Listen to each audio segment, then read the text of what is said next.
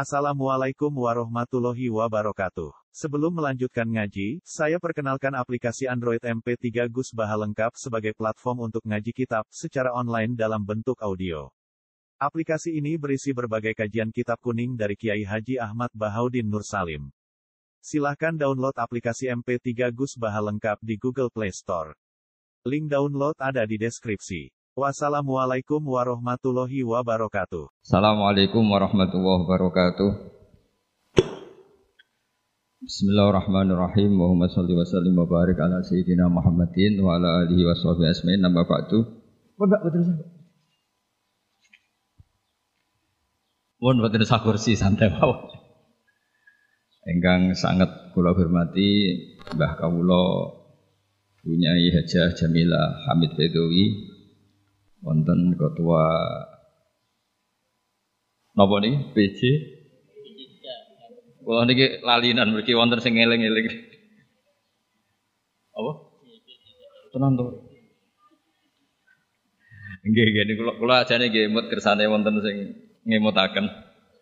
JP3M Bu Hani Maftuhah wonten Mbah Nyai Ulfa Ismail saking Wonosobo sedanten ingkang kula hormati tidak lupa Menteri Agama yang juga putra Kiai Khalil, cucu dari Kiai Bisri yang saya hormati, dan kang kula hormati.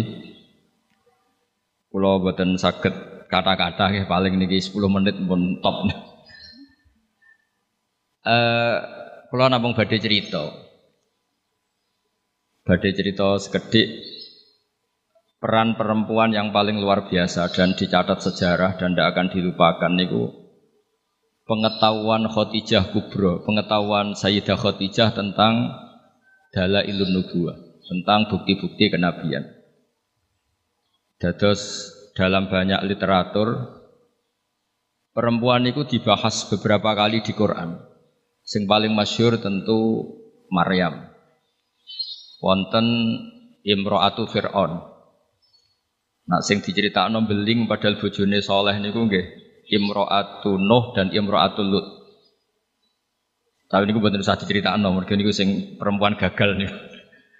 Terus, ini kalau badai cerita sekedik, Sayyidah Khadijah niku garwani Rasulullah Shallallahu Alaihi Wasallam.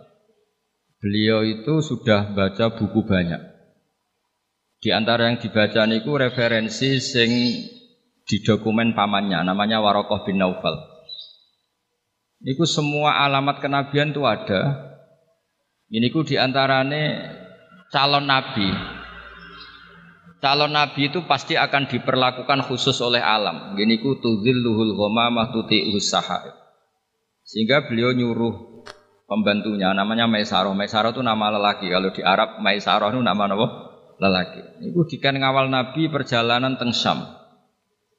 Terus semua kriteria kenabian itu ada pada diri Rasulullah Shallallahu Alaihi Wasallam. Singkat cerita akhirnya beliau yakin terus ngelamar. Terus Rian itu sing ngelamar niku Khadijah. Lane Mbah Mun sering guyon niku alamate ulama iku warasatul anbiya niku kudune disenengi wong wedok aja seneng dadi disenengi iku gagak. Dikirian Nabi Yusuf disenengi Zulaikha, Kanjeng Nabi disenengi Khadijah. Nak seneng sering kecewa. Singkat cerita, setelah 15 tahun menikah karena Nabi umur 25, Sayyidah Khadijah umur 40, 15 tahun menanti ini buatan jelas mengarah ke calon Nabi. Jadi alamat itu kok tidak muncul lagi. Singkat cerita, pas Nabi Yosua 40, Nabi kaget, angsal wahyu, disebut fazia, fazia itu kaget. Akhirnya cerita tentang Khadijah. Sausai cerita tentang Khadijah ini saya agak unik. Dari sekian kriteria kenabian itu ditulis di buku. Tapi ada yang dipunyai hanya oleh perempuan. Terus para peneliti lelaki itu tidak punya, punya itu hanya perempuan dokumennya. Ketika sudah jadi nabi ini Khadijah matur Ya Rasulullah atau ya Yazauji itu masih masih panggil ya Yazauji. Nanti kalau teman kamu Jibril datang bilang ke saya. Walhasil malaikat Jibril ini rawuh. Ketika malaikat Jibril rawuh niki radi agak-agak gimana nih? Faka syafat an saubiha. Buatan usah pikiran yang macam-macam. Barang sebagian tubuhnya dibuka, Khotijah tangkel.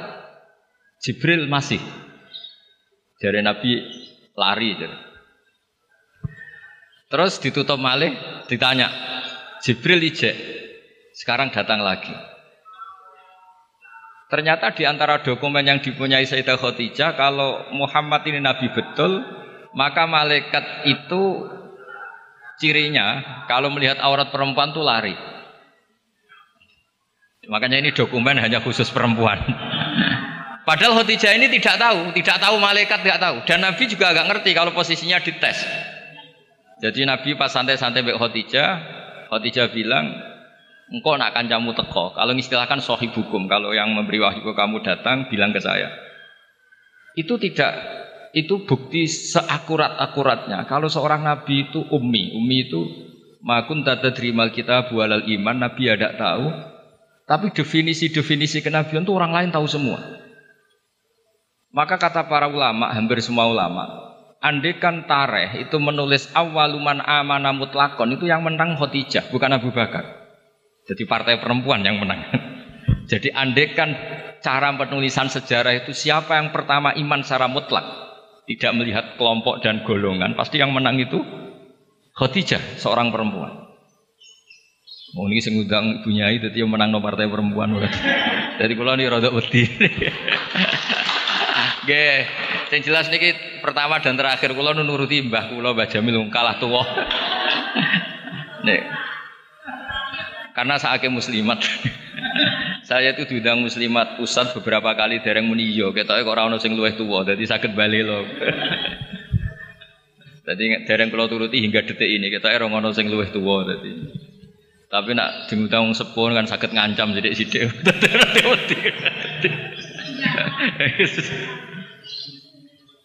Kalau sederenge diundang temu ini diundang muslimat beberapa kali, tapi kalau dereng muni yo ketoke kok kata sing nom dadi. Nggih Mbah mun dari sepuh, Mbah Jamil buyut mek kula boten Mbah, cuma kok bahasa buyut boten pati lazim dadi wong niku dulure buyut kula boten Mbah Malih pun buyut. Kula tak cerita. Jadi awal luman amanah mutlakon itu harusnya Khadijah.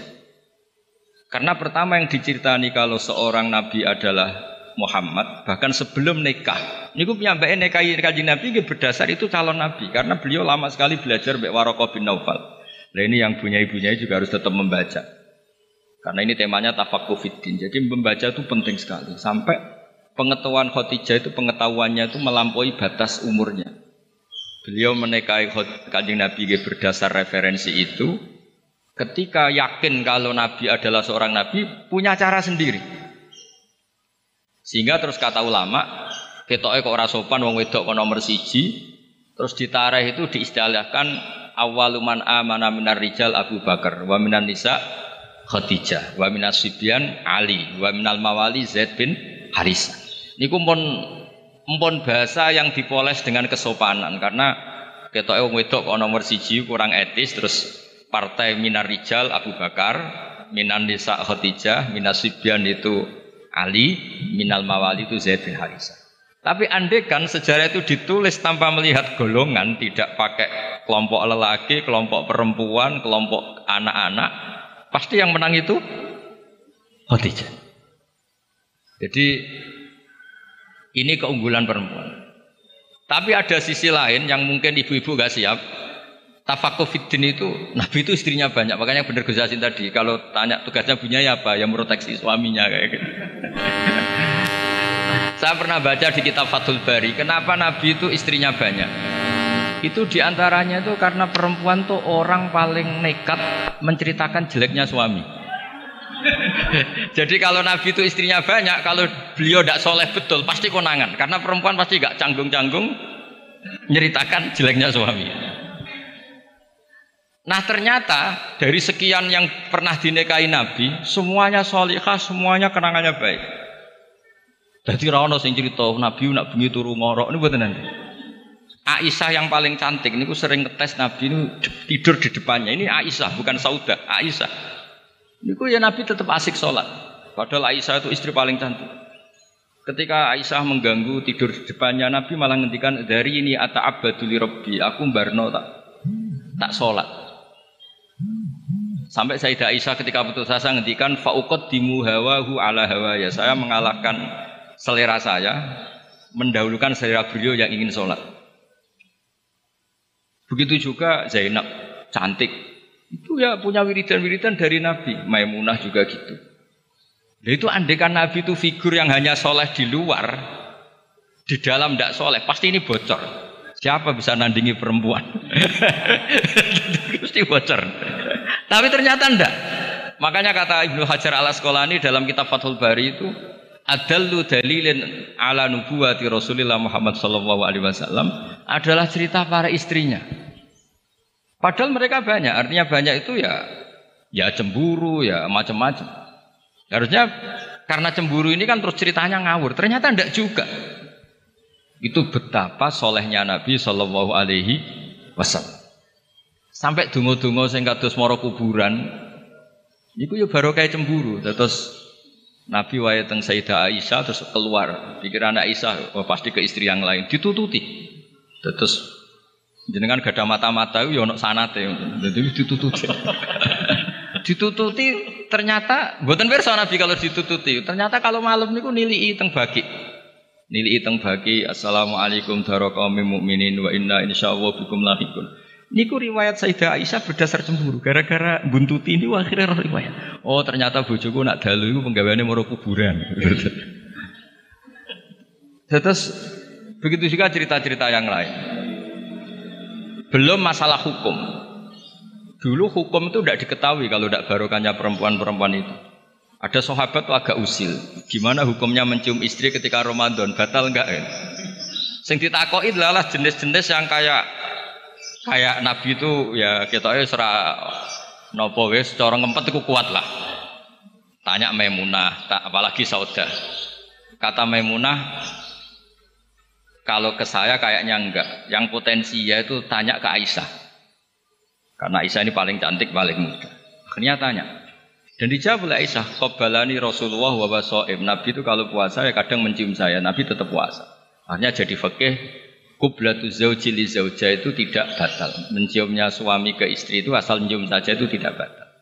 Jadi dokumentasi hukum fikhiyah itu semuanya itu terutama yang masail perempuan itu barokahnya perempuan-perempuan istrinya Nabi. Tadi benar yang dikatakan Gus Yasin, Dokumentasi itu hanya ada di istri-istri Nabi. Makanya kata Ibnu Hajar al Asqalani, andai kan tidak ada istrinya Nabi, maka adalah ilmu nubuah, kesolehan orang di rumah. Itu kan ukuran. Misalnya di luar kiai-kiai kadang ngetok no waroi zuhud, barang neng omah muangan tuh waduh. Jebule gayane mangan sithik iku mau jaim jaga imet tok. Neng jopo kadang-kadang maca ala kiai, serwapi, juban, serbanan, terus neng omah karo ngantok ngalor itu.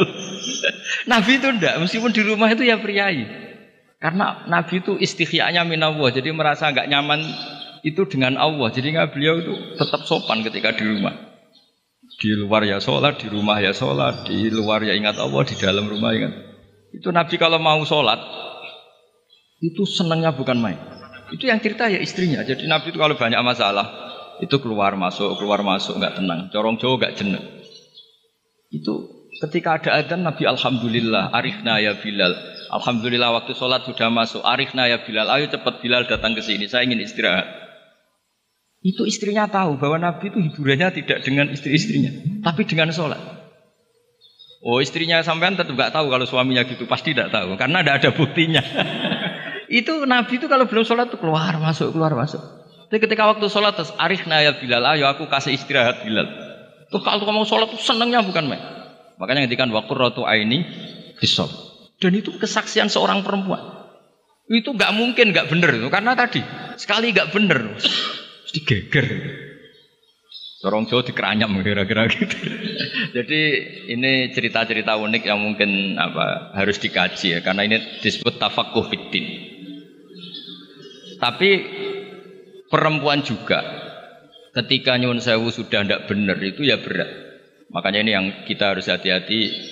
Allah memberi contoh kepada orang-orang kafir imro'atanuhi wa imro'atalut. kanata tahta abdaini min ibadina solihaini tapi nata huma falam yukhniya anhuma min Allah syai'a wa kilat khulan narum Itu contoh yang perempuan gagal. Tapi perempuan yang sukses padahal suaminya itu enggak benar. Ada juga contohnya wa mur'ata Fir'aun. Sehingga di Indonesia alhamdulillah barokahnya Rasulullah Shallallahu alaihi wasallam contoh yang pertama itu hampir jarang terjadi yang suaminya soleh, perempuannya tidak solihah itu jarang. Tapi kalau yang lelakinya tidak soleh, perempuannya tetap solihah itu banyak.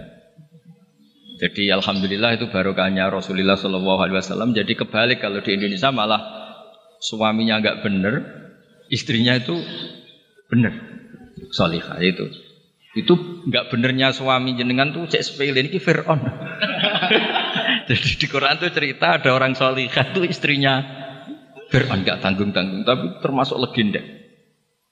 Jadi intinya Quran itu sangat mengapresiasi kesalehannya orang perempuan sampai ada surat Nisa, ada surat Mumtahanah yang agak agak ekstrim ya surat Mujadilah ini.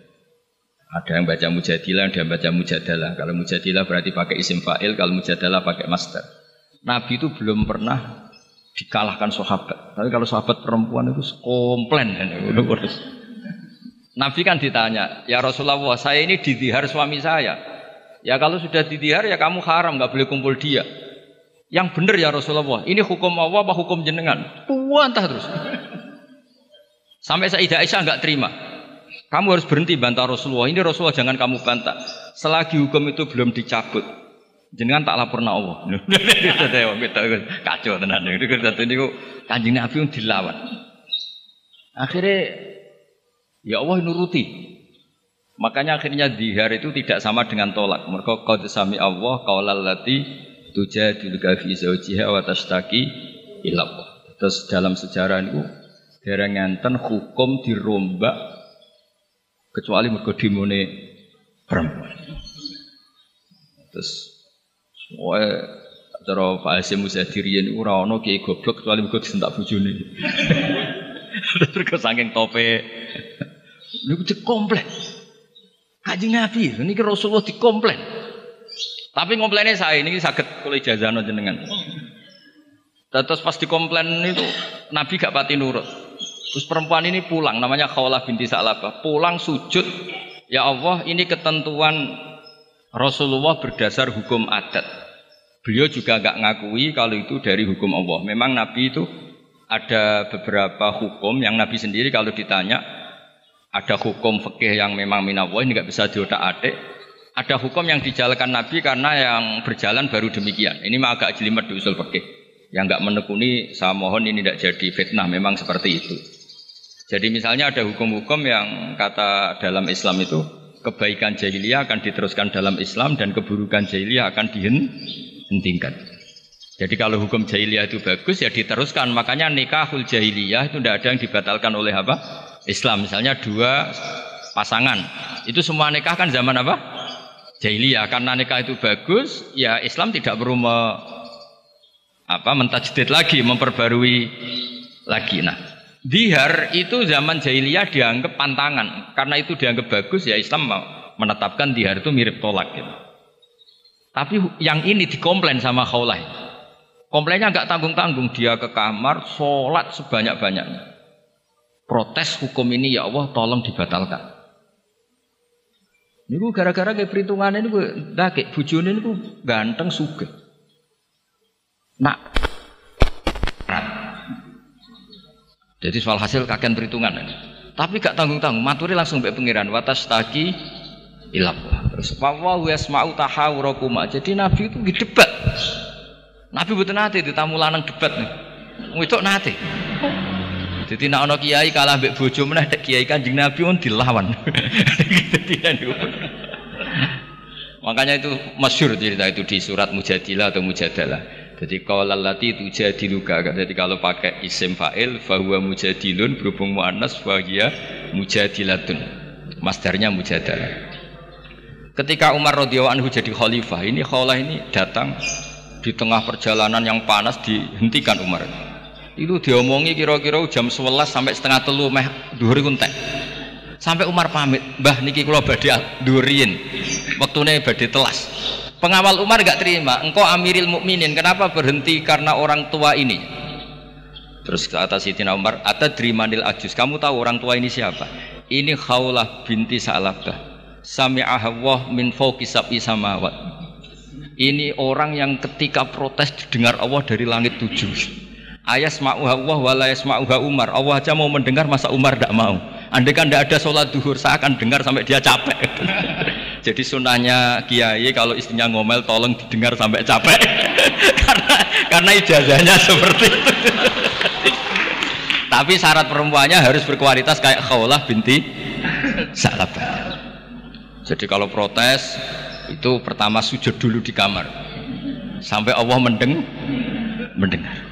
Terus ini cerita-cerita perempuan, jadi keliru lah kalau Islam kadang dituduh sebagai agama yang meminggirkan perempuan itu keliru sekali karena di Quran saja ada surat Nisa, nggak ada surat Rijal, ada surat Mumtahanah, ada yang baca Mumtahinah juga, ada syarat Mujadilah atau Mujadalah. Ini surat-surat jelas bintangnya ini perempuan.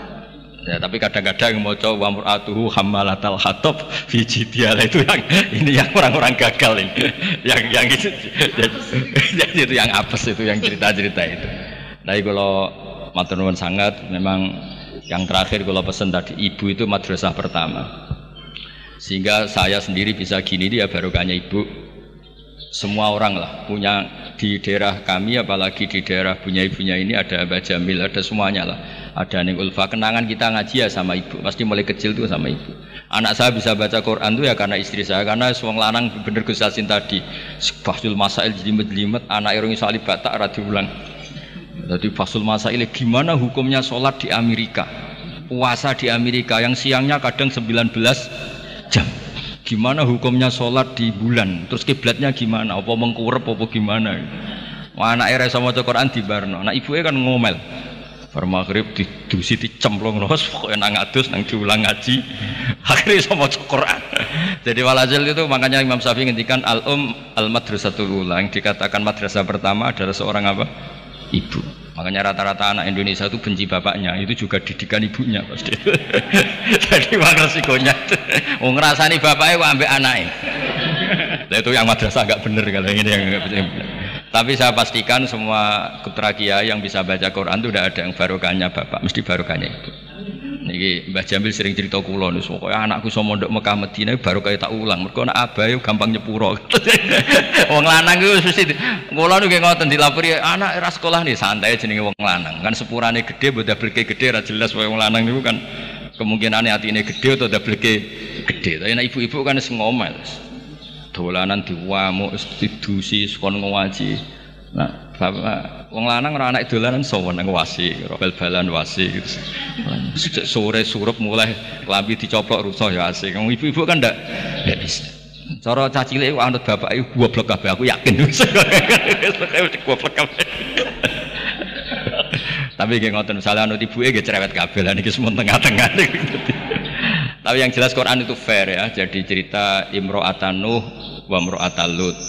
Tapi juga cerita imro'atu Fir'aun artinya perempuan itu punya sejarah di asuh orang soleh nyun sewu gagal meskipun itu jumlahnya tidak banyak tapi juga punya sejarah di asuh orang nggak benar jadi perempuan yang luar biasa makanya kalau suwon tafakofit ini utamanya yang mengkaji Quran lah karena Quran itu lengkap-lengkapnya kitab buah belum ada kitab suci mulai Zabur, Taurat, Injil selengkap apa Al-Quran. Jadi kita tidak perlu berpikir kitab suci yang lain karena kita tidak tahu itu muharraf apa enggak. Karena kita Islam, soal yang pengikut yang lain gimana monggo, tapi ini cerita sampai halal gini ya diceritakan Quran, cerita wanita yang nyun sewu gagal padahal suaminya soleh yaitu Imro'atan Nuh sama Imro'at apa? Lut.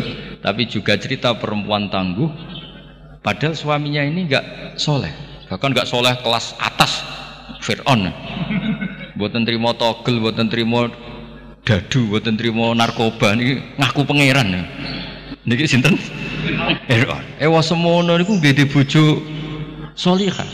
Solihah standar dunia dan akhirat buatan solihah standar organisasi. Niki solihah legal formal dunia akhirat Allah sing ngaku ini. Ini kan luar biasa. Terus yang terakhir kalau cerita kersane untuk barokah Asma binti Abi Bakar. Niku Nabi mau hijrah, andai kan nggak ngelibatkan perempuan itu nggak bisa. Karena Nabi ini hijrah itu kan sembunyi-sembunyi. Beliau itu sebagai manusia itu butuh makanan. Kalau dikirimkan lelaki itu dicurigai. Ini kok asma pura-pura corong Jawa itu angon onto yang onto ini pun pun perah ya, jenis yang susunya banyak karena di Arab itu eh, onta itu otomatis juga sumber minuman bergizi. Niku pura-pura angon. Ternyata angonnya itu di kawasan yang dipakai sembunyi kanjeng Nabi dan siapa? Abu Bakar. Dan jenis wong wedok bener Gus Yasin tadi. Iku abah mangan tora kanjeng Nabi mangan tora. Jadi yo gowo bekal, tiga ono daharan, tiga ono roti macam-macam. Terakhir badai hijrah ketika bekal ini nggak bisa dibawa Nabi dan Abu Bakar, akhirnya dia ini kepikiran ini bisanya dibawa unta kalau ditali dicancang di tali diikat. Akhirnya asma niki dia punya sabuk ya sabuk dari kain. Ikat pinggang dari kain terus disobek jadi dua. Yang satu dipakai apa? Mengikat darahnya Nabi teng unta supaya nanti jadi bekal di jalan. Makanya Asma punya gelar datin nitokon. Kadang disebut datin nitok. Perempuan yang bersejarah dalam hijrahnya Rasulullah Shallallahu Alaihi Wasallam. Itu itu luar biasa jadi Nabi di gua sembunyi itu yang nganterin makanan tuh Asma, karena nggak dicurigai karena dia perempuan. Soro pikiran orang Arab, wong wedok bisa apa? Itu perempuan bisa apa? Ternyata yang ngatur makanan, ngatur perjalanan hijrah termasuk bekal ini semuanya Asma binti Sinten Nabi Bakar. Jadi tafakuh fiddin saya mohon punya ibunya itu Pak Yainya juga cerita lah heroiknya perempuan-perempuan yang luar biasa. Cerita heroik tapi yang ikhlas, jangan cerita heroik ben sing wedok heroik terus sing lanang kongkang-kongkang rokokan. Kadang-kadang kiai nggih ngoten, ngerbunya ini sergem mulang kiai ini biasanya menjagungan ya berkebunnya.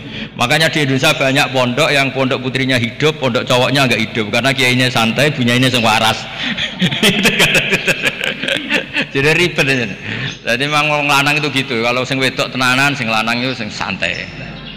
Jadi memang hidup itu tidak pernah sempurna, tapi bagus lah.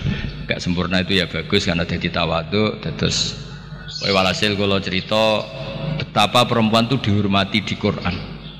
Dan itu detail. Allah kalau cerita perempuan itu detail. Mulai ceritanya tadi detail sekali. Makanya kalau belajar Musnad Ahmad itu di antaranya ada cerita Nisaul Ansor. Jadi ada beberapa juz yang memang hanya cerita tentang perempuan mulai komplainnya. Misalnya rijalul latulhim tijaroh itu komplain ya Rasulullah dosanya perempuan apa? Kenapa tidak pernah didiskusikan oleh Quran? Quran itu fihi rijalu yusibuna ya tataharusus akhirnya jadi turut ya pangeran ono innal muslimin wal muslimat wal mu'minina. Itu komplain kalau nggak masuk itu ya komplain boleh dulu. Jadi segawannya komplain Makanya Pak Kiai harus siap. Kalau tidak komplain namanya nggak perempuan. Mulai dulu itu Allah saja dikomplain ini apa dosa perempuan udah didiskusikan itu. komplain. Wis pokoknya ngotot niku ya diceritakan oleh Quran. Tapi kata kata Ibnu Hajar Al Asqalani dalam kitab Fathul Bari tadi, adallu dalilin ala nubuwati Rasulullah sallallahu alaihi wasallam adalah cerita semua istrinya. Biasanya maru itu kan nggak cerita baik, doroh itu doroh itu orang kalau nikah banyak itu biasanya kan ceritanya semrawut. Tapi Nabi itu karena di rumah benar-benar soleh. Hiburannya itu sholat hiburannya itu religius. Istrinya Nabi itu nggak bisa berbuat apa-apa. Ya memang bersaksi kalau beliau itu seorang Nabi. Itu kalau Aisyah cerita oh, Nabi kalau dengar adzan tuh senengnya bukan main. Sampai bilang ini waktu istirahat saya. Kalau malam itu istilahkan gitu. Dari ini ata'abadu li rabbi aku barno aku tak sholat itu kalau sholat ya malam sampai pagi. Dan itu ketika di Aisyah bukan di Sauda kalau di Sauda mungkin para papa ya semanjan Sauda ya mesti wae sholat tingkat ini di cerita ini cerita Sayyidah Aisyah. Banyak kiai istrinya tidak tanci saja gak tahajud. Lah itu nak bujurnya ayu semalar atau tahajud kan. Ini Sayyidah siapa? Aisyah. Zainab juga gitu. Setelah Rasulullah intakola ila rofiqil ala setelah Rasulullah itu kapundut bahasa halusnya intakola ila rofiqil ala ini ku Sayyidah Zainab tuh kalau wiridan di masjid tuh sampai kayak apa Alasannya ya kenangannya sama Nabi. Beliau kerja jadi penenun, dijual, terus disodakohkan. Itu ketika ditanya, kenapa kamu suka sodakoh? Kata Nabi, yang paling cepat nyusul saya itu yang paling sering apa? Sodakoh. Jadi semua itu andekan Nabi jadi figur yang nggak benar di dalam, itu pasti kenangan itu nggak terungkap. Tapi karena figur Nabi itu soleh di luar dan soleh di dalam sehingga istri sebanyak itu kenangannya semuanya baik. Jadi intinya Islam juga mencatat kesaksian nubuah itu adalah sebagian besar juga dari seorang apa perempuan, termasuk dari Khadijah Kubro tadi. Jadi beliau menyuruh Maisarah itu Nabi ketika umur 25 tahun. Beliau sudah tahu kalau itu calon Nabi. Mutus Maisarah dan beliau memutuskan nikah dengan Nabi juga berdasar referensi itu. Makanya kata ulama, andekan awaluman amanah ditulis mutlakon tanpa embel-embel minar rijal, minan nisa, minar sibian, maka pasti itu Khadijah. Tapi kalau jenengan mungkin terjemahnya pasti itu perempuan. Enggak, pasti itu Khadijah. Tapi kalau sampean kayak yang suka pasti itu perempuan. Tapi yang benar dalam sejarah pasti itu Khadijah dan Khadijah itu seorang perempuan. Ini buatan maklaran tapi memang itu fakta. Banyak ngoten. Tapi ya perempuan ya tetap perempuan. Tapi Khotijah bisa gitu tuh baru kayak wong lanang. Jadi Warokoh bin Naufal. Makanya ada yang bilang ya Warokoh Khotijah pinter ngono itu mergo diulang Warokoh. Tapi Warokoh tetap kalah satu. Ketika Nabi jadi Nabi orang pertama yang diceritain itu Khotijah bukan Warokoh. Makanya terus ulama debat itu pasul masail lah kira-kira itu. Es kula pokoknya partai Warokoh, monggo ibu-ibu partai sinten Khadijah. Tapi yang didokumentasi secara akhlak kita sopan, sopan kabeh disebut awaluman amanah minar rijal Abu Bakar wa minan nisa Khadijah wa minas Sibyan Ali wa minal mawali Zaid bin Harisa supaya semuanya awal. Kayak model sekarang lah, kayak ketua NU itu kan tidak ada wakil. Soalnya kayak sepuh kok wakil gak ngergani kan ketua ketua ketua kan. itu juga bagian dari adab kan nggak etis kan misalnya ketuanya siapa terus wakilnya ternyata ki alim sepuh wakilnya wong wak, alim kok wakil sepuh kok wakil sekarang di struktur organisasi kan semuanya kan ketua jadi kayak ya di PBNU di PB ya semuanya modelnya gitu itu itu termasuk terinspirasi tadi untuk mengukur awaluman amanah supaya semuanya awal disebut awaluman amanah apa minar rijal Abu Bakar wa minan Isa terus wa minas Sibyan terus wa minal mawali. Nggih, ngoten ngapunten ingkang kathah. Assalamualaikum warahmatullahi wabarakatuh.